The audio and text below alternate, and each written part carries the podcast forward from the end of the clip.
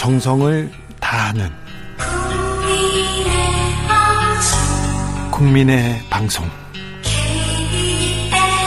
KBS 주진우 라이브 그냥 그렇다고요.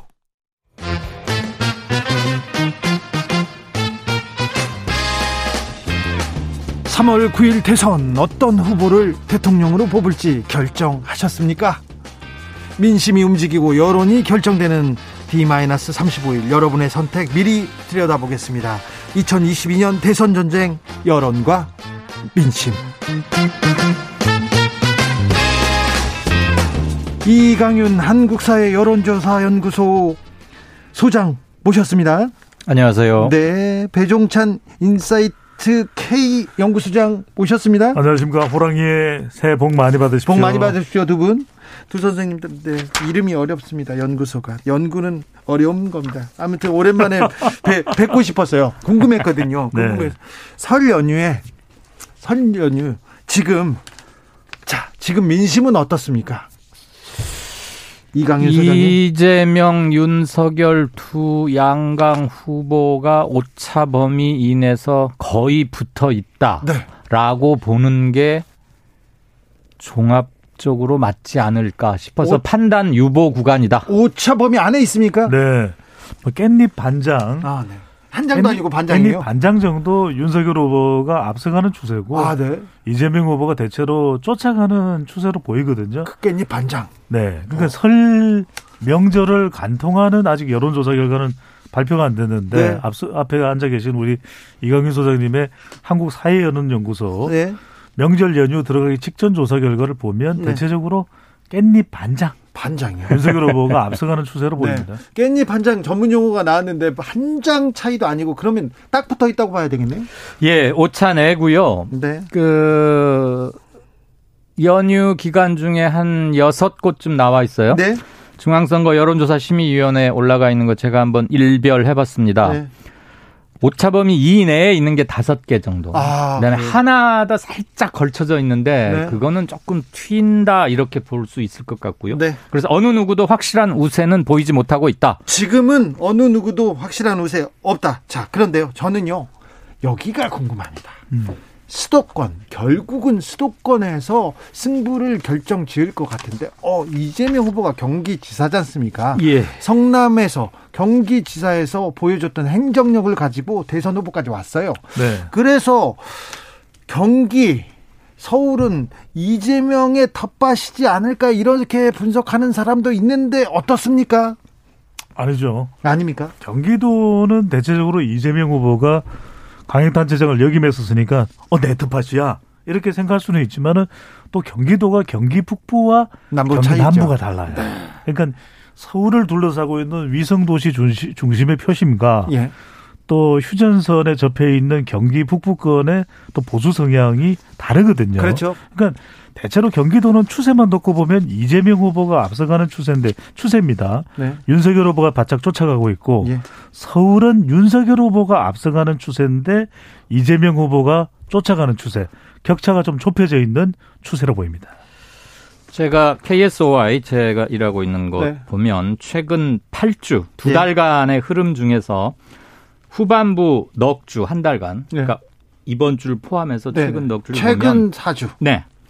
서울에서는 윤 후보가 이 후보를 오차범위 내에서 앞서고 있습니다. 여기도 오차범위네요. 그 음. 격차는 조금씩 좁혀는 들고 있습니다만 8주일 동안 두 달이죠. 네. 윤 후보가 이 후보에게 서울에서 진 적은 없습니다. 아, 그래요? 네. 오차범위 이내인데. 네. 그런데 인천 경기는 혼전입니다. 혼전이에요?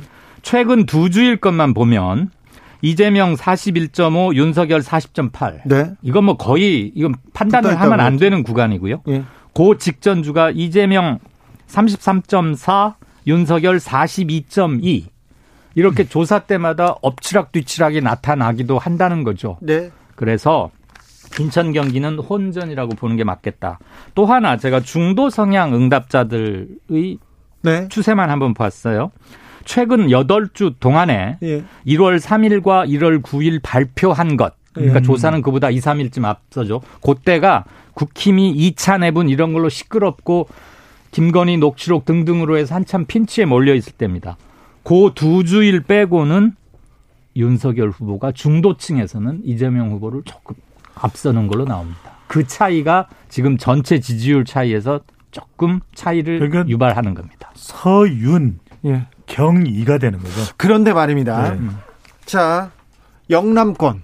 음. 영남권하고 영남권에서는 윤석열 후보가 우세죠? 그렇죠. 네. 그렇죠. 호남권은 이재명 후보가 우세. 예. 네. 그리고 충청 강원권은요? 거기도 음. 충청 같은 경우는 윤 후보가 미세하지만 앞서 있다고 보는 게 맞습니다. 비, 네. 강원도요? 강원 제주는 샘플이 너무 작아서 네. 조사할 때마다 많이 엎어졌다. 그래도 강원도에서 윤석열 후보가 위입니다. 예, 불리하지는 않을 건데. 네, 네, 네. 그럼 그렇다면 이재명 후보가 네. 전통적으로 민주당 지지대로 호남에서 압승을 거두고 수도권에서 이겨야 음. 이겨야 승산이 있는 거 아닙니까? 맞습니다. 그럼 지금 지고 있다 미세하게 오차 범위에 있다고 하면 절박하고 다급한 쪽은 이재명 후보 아닌가요? 그러니까요. 그래서 이재명 후보가 쫓아가는데 그래도 경기도와 인천은 이재명 후보가 경쟁력을 가지고 있거든요. 네. 근데 서울에서 더 격차를 많이 좁힌 상태예요. 왜 그럴까요? 서울의 민심은 왜 서울의 열세가 두 후보 간의 오차범위 내이지만 미세한 그러나 분명히 존재하는 차이를 네. 유발하는 건데요. 네. 역시 큰 건 부동산입니다. 그런 것 서울이 부동산이 가장 많이 올랐고 가장 빨리 올랐습니다. 네. 그 타격을 제일 먼저 받죠. 그렇죠. 이 문제 부동산에 대한 확실한 해법이 없으면 수도권 민심이 움직이기 어렵습니까? 쉽지 않다고 봅니다. 왜냐하면 정권 교체 심리의 근간을 이루는 게 일단 부동산이 문제가 컸고요. 예? 서울에 거주하는 사람들은 집을 갖고 있는 사람들이건 아닌 사람들이건 상대적 상실감이나 박탈감이 더 크다고 잡히고 있습니다. 네. 거기다가 지금 윤석열 후보가 부동산 공약 계속 세금은 거의 네. 깎아주고 그렇죠. 없애겠다고 네. 얘기하고 있는데 네. 그게 또 일정 먹히고. 부분 먹히고 있어요. 자기 지갑에는 가장 민감하고 솔직하게 반응이 됩니다. 아니 근데 집이 없는 사람도 많잖아요. 많죠. 집이 작은 사람도 있는데 그 사람들은 어 부자들 깎아주는 거 아니야 이런 생각할 수 있지 않습니까? 그게 그게 애매한 지점이 네. 종부세를 없애겠다 또는 뭐 지목을 바꿔서 뭘로 경감시키겠다 하면 종부세 안 내는 대상임에도 불구하고 재산세에도 일정 부분 영향을 미치지 않을까? 그렇죠. 전반적인 부동산 관련 세금이 조금 낮아지지 않을까라는 막연한 기대감은 가질 수 있어요. 그러니까요. 그러니까 부동산은 현재의 부담도 되겠지만 미래의 가치도 포함하고 있는 것이거든요. 그렇죠. 그래서 이것이 단순히 정책 또는 뭐 상징적인 의미만 있는 게 아니라 개인의 직접적인 이익과 관계가 되잖아요. 네. 그러니까 이제 서울은 그래도 격차가 크게 벌어지기보다는 조금 좁혀졌어요. 네. 그래서 네. 중요한 것은 이재명 후보가 영남권에서 어느 정도의 지지율을 얻을 수 얼마나 선전하는지 상당히 중요해요. 알겠습니다. 네. 네. 두 도사님들, 두 소장님들한테 들으니까 아우 명쾌해집니다. 역시 아무나 소장 못하는 것 같아요. 그 하나 참고로요. 네. 부산, 울산, 경남에서는 이재명 후보가 한 많이 나올 땐 35까지도 나옵니다. 예. 그런데 광주, 전남, 전북에서 조금 예년 대선과는 지난 지난 대선들과는 조금 다른 점이 하나 있는데 윤석열 후보가 두 자릿수를 안정적으로 보이고 있다. 아하. 그러니까 10%를 넘긴다는 얘기예요. 그동안 박근혜 야다... 후보가 가장 많이 나왔을 때가 9.8. 그렇죠. 네. 17% 가까웠죠. 예, 9.8이었어요. 예. 그냥 10으로 잡자고요. 네. 그런데 지금 물론 지금 여론조사 지지율이 곧 대선 득표율과 동일시되는 건 아닙니다만 네. 지금은 15% 정도는 윤석열로 잡아주는 게 어떨까 네. 싶은 네. 거죠. 자, 호남 민심은 끝까지 봐야 되지만, 네. 자, 소장님 지지 강도와 그렇게... 속도가 조금 늦은 감은 있습니다. 네, 월사님께서 오차 범위 내라는 것이 그 자체가 혼전이라는 뜻 아닌가요? 오차 범위 내라는 거는 누구도 지금 누가 앞선다고 얘기를 할 수 없다는 거 아닙니까? 하기 어렵죠. 네. 네. 그렇습니다. 자, 수도권 판세가 제일 중요하고요. 가장 중요하죠, 사실은. 그럼요. 인구도 많고요. 네. 네. 표도 많습니다. 그리고는 2030 청년층이 어떻게 움직일지 그것도 궁금합니다. 소장님. 네. 20대는 최근의 추세를 보면 이제 윤석열 후보가 뭐 이준석 매직이라고 해야 될까요? 그러니까 이준석 국민의힘 대표가 이대남을 견인하면서 네. 윤석열 후보가 20대에서는 대체적으로 앞서가는 추세고요. 그러니까 안철수 후보가 한때 20대 지지율이 잘 나왔다가 좀 한풀 꺾였고 네. 30대는 이재명 후보, 윤석열 후보가 좀 팽팽해요 대체적으로. 네. 이재명 후보가 앞서가던 추세였는데 윤석열 후보가 많이 쫓아와 있고. 쫓아왔습니까? 그러니까 20대에서는 윤석열 후보가 앞서는 추세다. 이렇게 보면 이제 MZ 세대는 종합적으로는 윤석열 후보가 조금 더 나은 것인가, 앞서가는 것인가 이렇게 볼 수도 있는데. 소장님, 근데 저 질문이 있어요. 네. 후보가 질문 받을게요. 네, 받으세요. 네. 받아야지 그럼. 네. 자, 후보가 2대 남 남자한테만 음. 계속 이렇게 이렇게 이 저기 정책을 내면 여성들은 어 우리는 뭔가 우리 갈라치기 하나 우리를 또 고립시키나 이런 생각도 할 거고요. 네. 또 뜻이 또 깊은 또 남성들은 이러서는 안 되지. 우리가 사랑해야 될 사람들인데 왜 여성들한테 그럼 그러면 안 돼. 그렇게 생각하는 사람 있지 않을까요? 이런 생각은 주진우의 생각이죠. 아 그런 생각 안 한다고요? 일반 유권자들은 20대 여성과 30대 여성의 경우에는 그렇다면 반발해서 그래 이재명 후보 쪽으로 갈까 이렇게 생각할 수 있을 텐데 그렇지는 않다는 거예요. 그래요. 그래도 이대남을 공략해서 이대남을 확보한 이준 이준 이준석의 전략이 효과가 있다고 볼 수 있는데 그래도 20대 여성과 20대 아 30대 여성에 살짝 반발 분위기는 있어요. 반발 움직임은 있어요. 네. 그 여가부 폐지 뭐남 네. 그다음에 노골적으로 이대남들에게 올인하고 있잖아요. 네, 윤석열 네, 네, 후보가. 그러면 여성 전체를 포기하는 듯한 갈라치기 극단적인 그렇죠. 전략이라고 보여지죠. 트럼프식 전략이라고 아까 예. 교, 이 교수님께서 지적하셨어요. 예. 네. 그런데 네. 2030 여성들에게서의 일정한 반발은 감지가 돼요. 예, 예. 그런데 40대나 50대, 60대 여성들이 윤석열 후보의 이대남 정책에 대해서 조직적으로 반발하는 것 같지는 않아 보여요. 예. 거기에 미스테리라고 하면 미스테리가 있을 수 있죠. 아, 참고로 네. 네. 제가 오늘 이 방송 위해서 행정안전부 주민등록 인구 통계 최근 걸 뽑아왔어요. 예. 연령별 어, 유권자 수를 말씀드릴게요. 예. 여러분이 자칫 놓치고 계시는 게 아마 하나 있을 겁니다. 18살에서 9세까지 그러니까 예. 우리가 우리가 흔히 말하는 20대 미만이 전 유권자 수에서 17%입니다. 그렇게 음. 많아요. 그리고 30대는 15%예요. 네. 둘을 합치면 32%죠. 예. 음. 자, 그러면 60세 이상 모두를 합치면 몇 퍼센트쯤 될까요? 전체 유권자의. 거기에 30%가 30%뭐 고령화 사회 그리고 막 노인분들 많이 계시니까 굉장히 많을 것 같죠. 네. 실은 60 60대 60세 이상 전부 다를 합치면 29%입니다. 네. 음. 그러니까 절대 인구에서 2030이 일단 60세 이상보다 많아요. 그리고 그러니까. 60세 이상 중에서도 80세 이상 어르신들은 투표율이 거동 문제 이런 게 있어서 좀 많이 떨어지거든요. 그렇죠.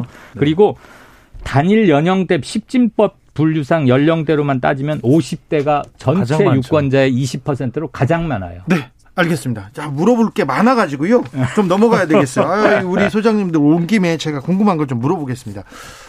지난 한 달 사이에 가장 국민들한테 유권자한테 가장 큰 관심을 가진 거는 뭐니 뭐니 해도 김건희 씨 무속 논란이었는데 그렇습니다. 네.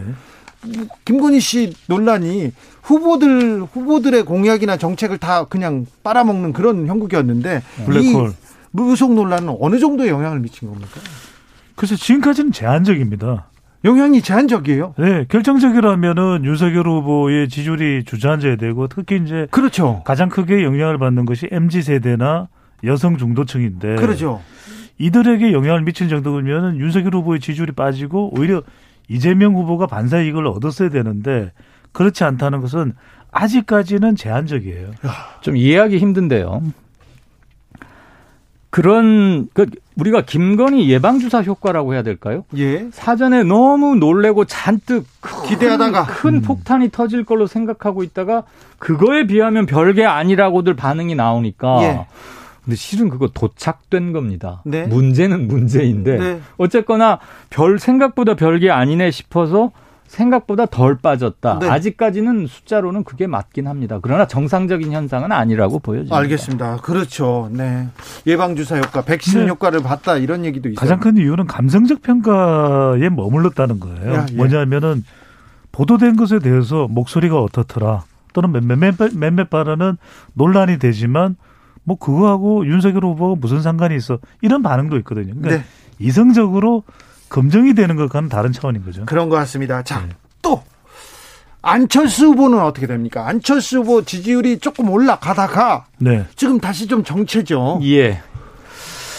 안철수 후보는 저는 전에도 여기 와서 한번 말씀드린 기억이 나는데 상 일시적인 현상이라고 제가 말씀드린 적이 있습니다. 예. 상승할 때 딱 3주간 정확히는 음. 3주 반가량 상승했거든요. 예. 5%에서 출발해서 저희 조사로는 15%에 왔고 네. 다시 10%로 내려왔다가 현재 10과 11 사이를 왔다 갔다 하고 있는데 네. 무엇보다도 이 당은 확실한 확실한 지지층이 없고 예. 하부 구조라고 할 수 있는 당원이 불분명합니다. 예. 그리고 여론조사를 해보면 지난주 저희 거에 보면 지지 후보를 현재 지지하고 있는 사람에서 바꿀 용의가 있다고 답한 사람 중에 안철수 지지층의 무려 40%가 바꿀 수 있다고 대답하고 있습니다. 아, 지지층이 좀 어떻게 충성도가 약, 네. 충성도가 약하죠. 네. 그러니까 윤석열 쪽에서건 이재명 쪽에서건 일부 온 사람들이고 기회가 있으면 다시 돌아갈 가능성이 대단히 높다. 네. 근데 안 후보의 미래 성장 가능성이 없는 건 아니고요. 그윤 후보의 지지율이 하락할 때 김건희 씨 디스크 등으로 하락할 때 반사이익을 얻어갔죠. 네.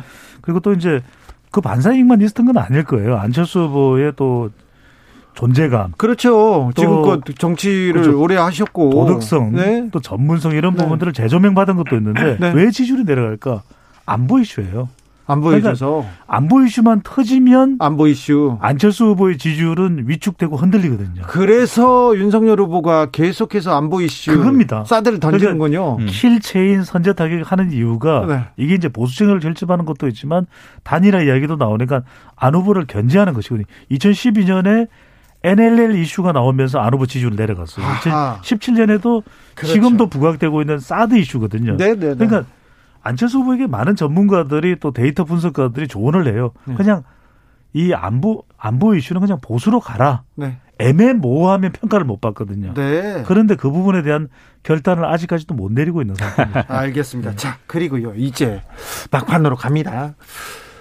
아, 지지율과 동시에 당선 가능성이라는 게 있는데 네. 당선 가능성하고 지지율은 좀 다르게 노는 경우가 네. 있었어요. 종종 예. 봤는데 지금은 어떻습니까? 우선 당선 가능성은 시민들이 내리는 판세 분석이다. 네, 뭐 그렇죠. 이렇게 보고 싶어요. 네. 그런데 선행 여론조사의 결과에 상당 부분 영향을 받습니다. 맞죠, 맞죠. A가 이기는 걸로 나오면 1, 2주 뒤에 당선 가능성도 꼭 A가 이렇게 높아져요. 네. 그래서 결국 지지율과 일정한 시차 뒤에 연동이 되는데 당선 가능성이 한 4 내지 5주간 계속된다면 그걸 잠재적인 대세론으로, 대세론으로 연결될 수 있다고도 볼 수 있겠습니다. 그런데 네.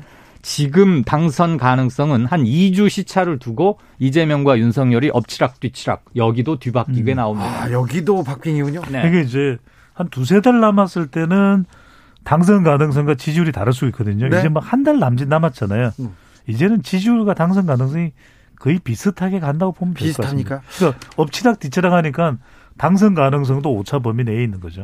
그런데 대선 한 달 앞두면 음. 전문가들은 거의 판세를 좀 분석하지 않습니까? 쭉 이렇게 보는데 어떻습니까? 이번에는 도저히 모르겠습니다. 이번에는 모릅니까? 그리고 판단을 안 하는 게 현재로서는 맞다고 생각합니다. 아, 그래요? 이번엔 네. 진짜 모릅니까? 누가 당선될지 제가 말씀드릴게요. 네. 당선되는 사람이 당선되는 거예요. 그걸 말이라고 하십니까? 그걸 말이라고? 아니 정말 저도 네. 이광현 소장님도 뭐 언론사 경험도 오래되시는데 저도 30년 가까이 대선을 봤지만 네. 이번 대선만큼 오리무중 대선은 없어요. 네, 그래요. 네. 이번만큼 어려울 때도 없네요. 네. 참 어찌 봐야 되는지 어우 이 윤찬 소장님 이 두 분한테 물어보니까 좀 궁금한 게 막 풀리기도 하고 그렇습니다. 어, 윤, 윤찬 괜찮네요. 괜찮아요? 이강윤, 배종찬, 네. 윤찬. 아, 이 고정되나요 이번에? 네. 고정되나요? 아니 한번 꼭 모셔야 되겠어요. 제가 다시 모실게요. 아니 우리 가 왜 지금 못 오고 있는 거죠? 주진우 라이브에 고, 정해야 되잖아요. 알겠어요. 제가 모실게요. 네. 자 어, 바쁘시면서 그러세요. 자 그러면요 영남권 네. 부산 부울경은 어떻습니까? 불경은 그러니까 불경이 가장 이재명 후보와 윤석열 후보가 사실 여기 뭐 보수 타파시라고 이야기하면서도 이재명 후보 지지율이 꽤 잘 나오는 편이에요. 만만치 않아요. 그러니까요. 그래서 그런데. 지난 대선에서 2017년 대선에서 문재인 후보가 부산, 울산, 경남 중에서 부산, 울산을 1위 득표를 했거든요. 예. 그리고 경남은 홍준표 후보가 가장 득표를 많이 했지만 경남지사를 역임했었으니까 네. 그럼에도 문재인 후보 큰 차이가 아니었어요. 그러니까 이재명 후보가 TK가 고향이지만 사실 더 많이 파고들 수 있는 지역은 TK가 아닌 PK라고 봐야 되는 거죠. 네. 그 PK가 승부처가 될 수 있어요. 네. 민주당 후보들 중에 승리한 후보들 노무현, 예. 문재현, 네. 문재인, 네. 부울경에서 이겼을 때 35에서 38 정도를 얻어요. 예. 이재명 후보가 그 정도 얻어줘야 그렇죠. 수도권에서 현재 미세하게 다투고 있는 것을 그나마 보충할 수 있고요. 제가 조금 전에 저희 KSY 그 조사 개요 간단히 말씀드리면 TBS 의뢰로 전국 만 18살 이사 성인 남녀 1000명 대상으로 28일, 29일 지난 며칠 네. 전이죠. 이틀간 조사했고 응답률 8.8%. 보다 상세한 상황은 중앙선거 여론조사 심의위원회 홈페이지 보시면 됩니다. 네, 이거 중요해 가지고 읽것 같습니다. 아무튼 PK 부산을 누가 잡느냐 이것도 중요한데 부울경인데 네. 아무튼 수도권 호남 부울경 승부처가 많아요. 많아요. 이번에는 또 안동, 경북 안동이 고향인 이재명이 예. TK를 얼마나 얼마나 접수할 수 있을지 수 있느냐. 그냥 3040이겠죠. 그러니까 TK에서 아직까지 민주당 후보가 30% 이상을 득표한 예가 없습니다. 그렇죠. 그러니까 고향이 경북 안동인 네. 뭐 안동역에서도 갑자기 생각나네. 네네. 네. 이 안동에서 안동에 있는 TK 지역에서 30% 이상을 돌파할 수 있을까? 네. 또 윤석열 후보는 오히려 압도적으로 표밭을 가꿀 수 이끌 수 있느냐. 또 부산 울산 경남에서 이재명 후보가 40%를 돌파할 수 있느냐. 이게 중요한 관건이죠. 승부처는 많아 많이 네요. 또 박근혜 전 대통령. 네. 한마디 할 수 있죠. 한마디 할 수 있죠. 거기에다 박근혜 전 대통령을 구속한 사람 누구냐 물어보면 윤석열입니까? 얘기 다 할 텐데. 이거는 그럼, 어떻게 될까요? 그런데 정치적인 의미나 세력을 잃었다고 보는 게 맞지 않을까 싶어요. 그래요? 그래서 네. 윤석열 후보의 발목을 붙잡는 발언을 명시적으로 네. 이렇게 할까? 물론 그 예전에 뭐 대전은요 그말 가지고 뭐 한타 그런 적도 있긴 생각은 납니다만 그 언론에서 쓴 거예요. 그때의 박근혜와 지금의 박근혜가 굉장히 기본적으로 차이가 많기 때문에 네네. 언론에서 만든 게 많습니다. 또 하나 네. 어, 촛불을 들고 음. 촛불을 들고 새, 이 박근혜 정권을 박근혜 정권의 탄핵을 본 시민들이 많습니다. 네. 그래서 민주당을 지지했어요. 지지하고 음. 투표 때마다 응원했어요. 근데 음. 실망했어. 네. 음. 실망해서 지금 이재명 후보를 못 찍겠다는 분들이 있어요. 있죠. 네. 음. 그런데 다른 사람 또 윤석열 후보는 절대 또 안 찍겠다고 하는 사람들도 있어요. 그렇죠. 예. 중간에 있는 분들. 네네. 네. 그분들한테 마지막으로 어떤 판단이 어떤 선택을 할까 이것도 궁금합니다. 음. 문재인의 국정을 긍정적으로 평가하면서 이재명을 아직 선뜻 지지하지 못하는 층이 예. 분명히 있어요. 많아요. 그건 숫자로 나오죠. 네. 그들에게는 역시 중요한 공정의 가치를 이재명 표 공정을 확실하게 손에 만져질 수 있게 뭘 보여줘야 합니다. 네. 그리고 그거는 중도층의 합리 성향을 가진 분들과 2030에서의 일부를 견인할 수 있습니다. 네. 네. 저는 이번 대선에서 가장 중요한 유권자는 바로 중간지대에서도 중간에 서 있는 유권자 누구냐면 그렇죠. 30대, 40대, 50대 여성입니다. 네. 왜냐하면 리스크에도 영향받고 있는 이들인데 네. 이들을 이재명 후보든 윤석열 후보든 또 다른 데서 대선 후보들이 잡기 위해서는 믿음이죠. 네, 믿음. 불신을 얼마만큼이나 제거할 수 있는가. 알겠습니다. 여, 여론과 민심 더 들어야 되겠습니다. 이강윤, 배종찬 두 소장님 감사합니다. 고맙습니다. 네. 감사합니다. 어, 또 물어봐야 되겠습니다. 주진우 라이브는 여기서 인사드리겠습니다. 오늘 돌발 퀴즈의 정답은 사도광산이었습니다. 저는 내일 오후 5시 5분에 돌아오겠습니다. 지금까지 주진우였습니다.